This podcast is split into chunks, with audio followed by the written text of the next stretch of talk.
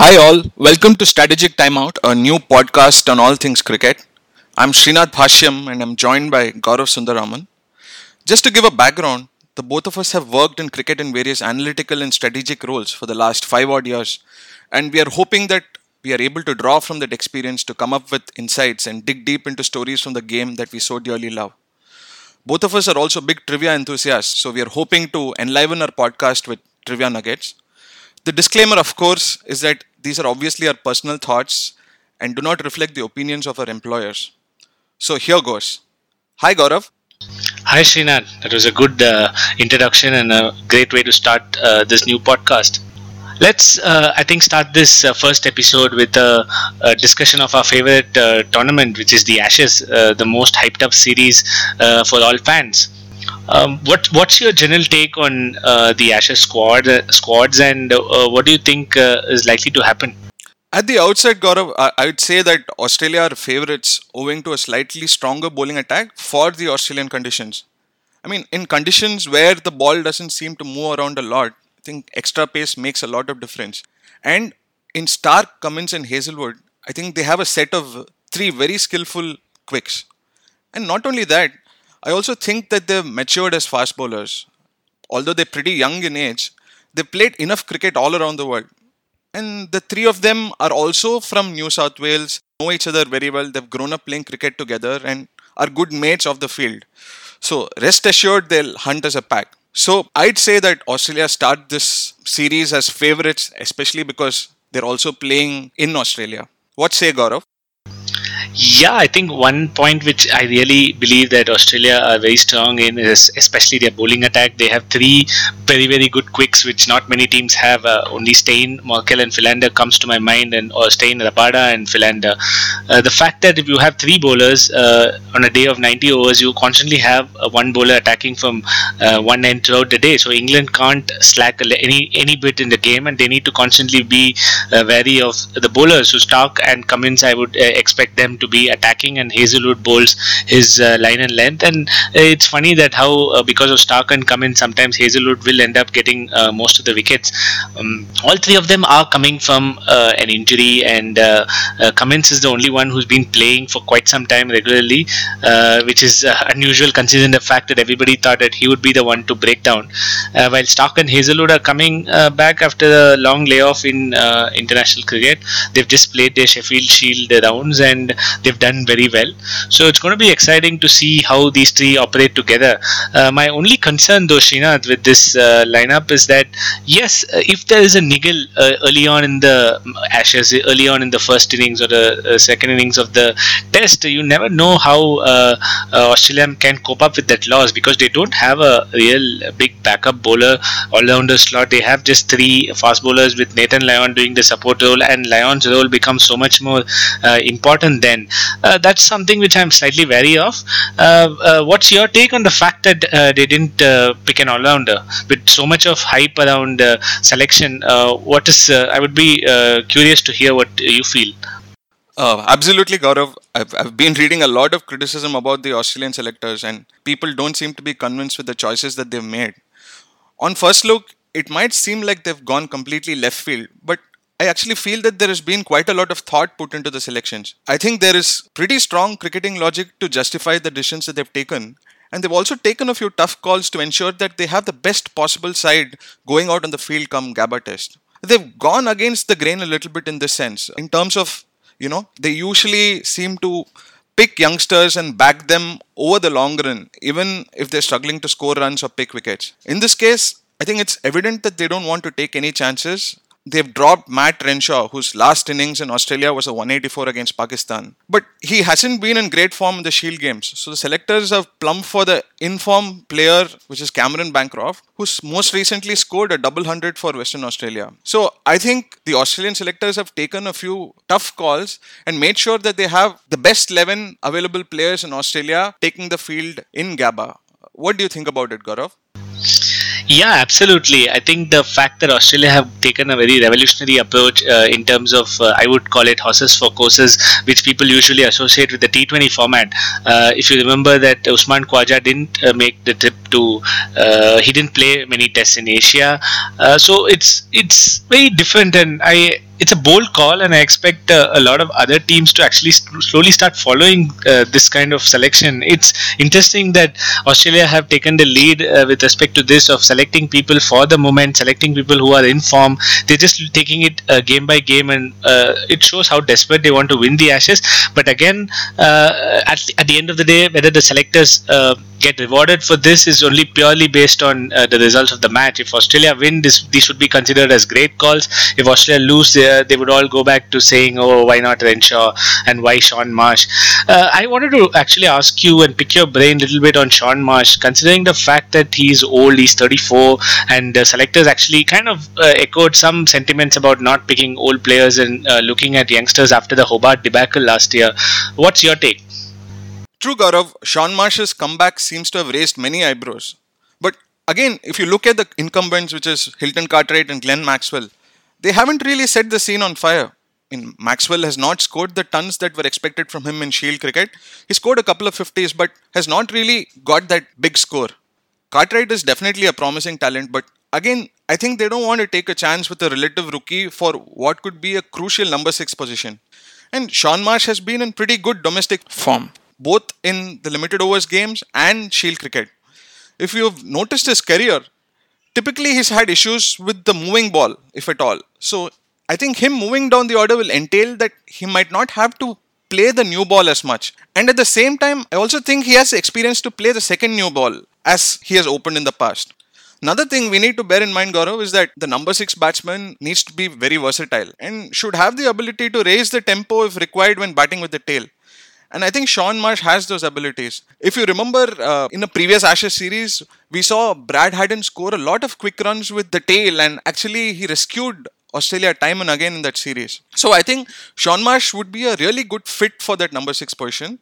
And also, I think that he's had a few good tests in the recent past. I mean, the rear guard against India in Ranchi comes to mind, where him and Handscomb pretty much saved the match for Australia.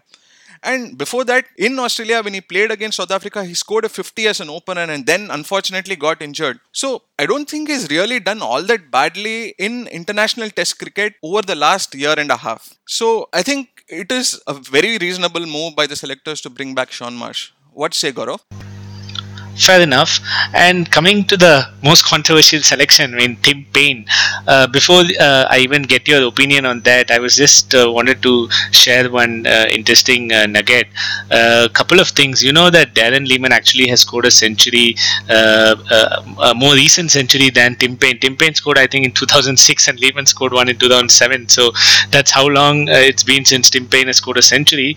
And the other fact is that in 2010, when he played his last Test uh, against India at Bangalore, his teammates, I think, or 10 of them, the other remaining 10, at least 9 of them have retired from uh, first class cricket. The only, and even the, the other guy, Peter George, who played that test, uh, is not in the playing the Sheffield Shield. So it's really funny how uh, one member from that squad is now uh, back to the Australian setup after seven years. And uh, the other piece of trivia is that Steven Smith made his debut alongside Tim Paine. So maybe there is some personal connect there. But over to you. What do you think of Tim Paine? so that's that's really interesting, uh, Gaurav.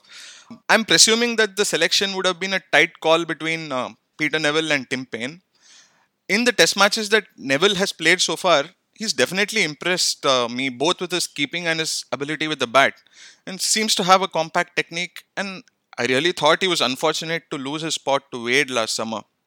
So, why have the selectors picked Paine? I have read criticisms that Paine has not kept regularly in long form cricket, but you have to bear in mind that he's currently playing along with Matthew Wade, and Wade has taken the gloves for Tasmania. Tim Paine is a proper keeper. I mean, he keeps for Australia in T20 internationals and, and for Hobart Hurricanes, and has also kept for Tasmania for a few games last season. Personally, I don't think there are any major issues with his keeping abilities. Also, Tim Paine captained the CA11 warm up game against England, and I think that game was an audition of sorts for him, and he has presumably come through well and shown long form fitness. He also scored a half century against Anderson and Co. in that game, who were bowling with a pink ball. And he has followed that up with a half century against Victoria in the Shield game. So I think his batting is in a good space. So what I really think has edged Paine over Nevill is his batting. I think Paine has more gears to his batting than Nevill.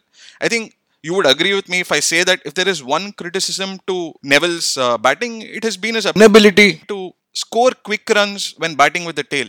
I also happened to watch his half century against Victoria, and I'm talking about Tim Paine, and he was looking pretty good there. I think there is a little bit of class to Tim Paine as a batsman, and the selectors seem to have punted on that. Clearly, because he's not had eye catching shield seasons like you rightly said, but you have to give the selectors their due because if everyone was to go purely by numbers, I think you know a computer can actually do the selections uh, instead of actually people there. So I think the Aussie selectors have exercised fair judgment, and the most important point is there has not been a standout can- candidate amongst the wicket keeping options, and uh, selectors have had to pick from the choices they've had. Gaurav. Yeah, it is very sad to see that uh, Australia have not had a, a, flurry of keepers coming through in the domestic uh, circuit, and they've to take such bold calls. And I think only time will tell. Uh, on the other side, uh, uh, also there has been a lot of controversies in their selection, uh, in team selection with respect to England, and may, by controversy I mainly mean the absence of Ben Stokes. However, as we speak, we are hearing some rumors that he, for all you know, he might take that flight to Brisbane uh, next week, but um, uh, let's assume that he's not going to play. Um, uh, I think they have a well, good balanced squad, and they have some inexperienced uh, men at the top of the order. Uh, that's going to be, I think, going to play a key role on how they shape up. I think performance of Stoneman, Malan, and Vince would kind of shape uh, how this series is going to head. your thoughts? Absolutely true, Gaurav. I think you've touched on the right points. And if you watch the warm up games that they've been playing, I think England have shown their cards for the first team that they'll be fielding. I think their team will have Cook, Stoneman opening the batting, Vince at one drop, and then Root and Malan and Bairstow. Ali will be the spinning all rounder, Chris Woakes will be the fast bowling all rounder, and their pace attack Overton, Broad, and Anderson. I mean, there are talks that, you know, Jake Ball, who had an injury scare in one of the warm up games, might actually be fit for uh, Brisbane. So we'll have to see. There, then there would be a toss up between um, Overton and uh, Jake Ball. So I don't think there are many surprises there. England will obviously miss Stokes. I mean, if, if in case he's not going to be available, and I'm assuming that he won't be playing the first test. I mean, Stokes is clearly the best all rounder in the world, and there is no replacement for some someone like that. And I think coming to that batting, uh, Gaurav, England will be heartened by the fact that Stoneman and Malan have scored some runs in the warm up games. I think the likes of uh, Malan and Vince seem to be good with the horizontal bat shots, uh, as I've noticed when they've played in England, and might just make runs in Australia. They might be inexperienced, but they might look at this as a great opportunity to put their name forward. And I think they have more of an issue with the moving ball, so they might just score runs, Gaurav. Yeah, I remember Rahul Dravid telling in an interview a few years back about if you want to succeed in Australia, you need to play those horizontal bat shots well, the cut, the pull. Uh, if you and if Malan and uh, Stoneman uh, do those uh, things perfectly, I think uh, they have no reason to fail. So that's going to be exciting. And the other person I feel is slightly more important is uh, Chris Woakes, and Woakes can change the game both by his batting and his bowling skills. People might focus too much on Anderson and Broad, but you have Woakes who's actually been good form. I think he took a, a five wicket haul in the warm up. Uh, you never know; he might just be the uh, unsung hero for uh, England, and uh, both with the bat and ball. And the other fact, if our uh, listeners don't know, is that among the all-rounders, with respect to last, if you look at the last 18 months, Woakes, Stokes, and Moeen Ali are in the top six or seven all-rounders in the world, having scored more than 500 runs and taken more than 40 wickets. So by no means Woakes is a is a pushover. I think he's going to be great uh, I think this is going to be his uh, uh, season, according to me. True, Gaurav. And and talking about England's uh, bowling attack, I, I think there's one more man who would be the real key for uh, England, and I think that is Stuart Broad. I think Stuart Broad has all the assets to succeed in Australia. He's a tall, fast bowler, extracts a lot of bounce, and is able to bowl that probing length all the time, and is also able to extract any lateral moment if there's something in the pitch. My only worry for Broad Gaurav is that we've not really seen him operate at top pace in the last year, year and a half. Uh, when he burst onto the scene, I think he was bowling 90 miles per hour regularly. Off late, I think we see him operating between 80 and 85 miles per hour, So, for England's sake, I would hope that Stuart Broad is back at full fitness. He's re energized and he's able to bowl consistently in the high 80s because I think that is very important in, in the bouncy wickets in Australia. Extra pace, like I said, would make a difference. And if Broad is able to bowl at high intensity, I think he'd definitely be a handful for the Australian batsmen. Interesting you say that. I remember Broad starting off the 2013-14 Ashes pretty well in Brisbane. It'll be interesting to see how he uh, starts this year as well. Could you also throw some uh, uh, some stuff about uh, Overton? Uh, not many of our listeners may know about him. Yes, Gaurav. I think the first thing, the first interesting fact about Craig Overton is I don't think a lot of people will know this he has a twin brother who also plays cricket. Both of them play cricket for Somerset together. And uh, the two of them actually made uh, their under 19 World Cup uh, debut in the 2012 World Cup. I think the 2012 World Cup, a lot of uh, Indian viewers will remember that for uh, the fabulous victory under uh, Unmukt Chand, which was played in Townsville. And uh, the other thing is, in that squad of England, the guy who kept wickets was Ben Foakes, who is there in the Ashes squad as a backup wicketkeeper to Jonny Bairstow.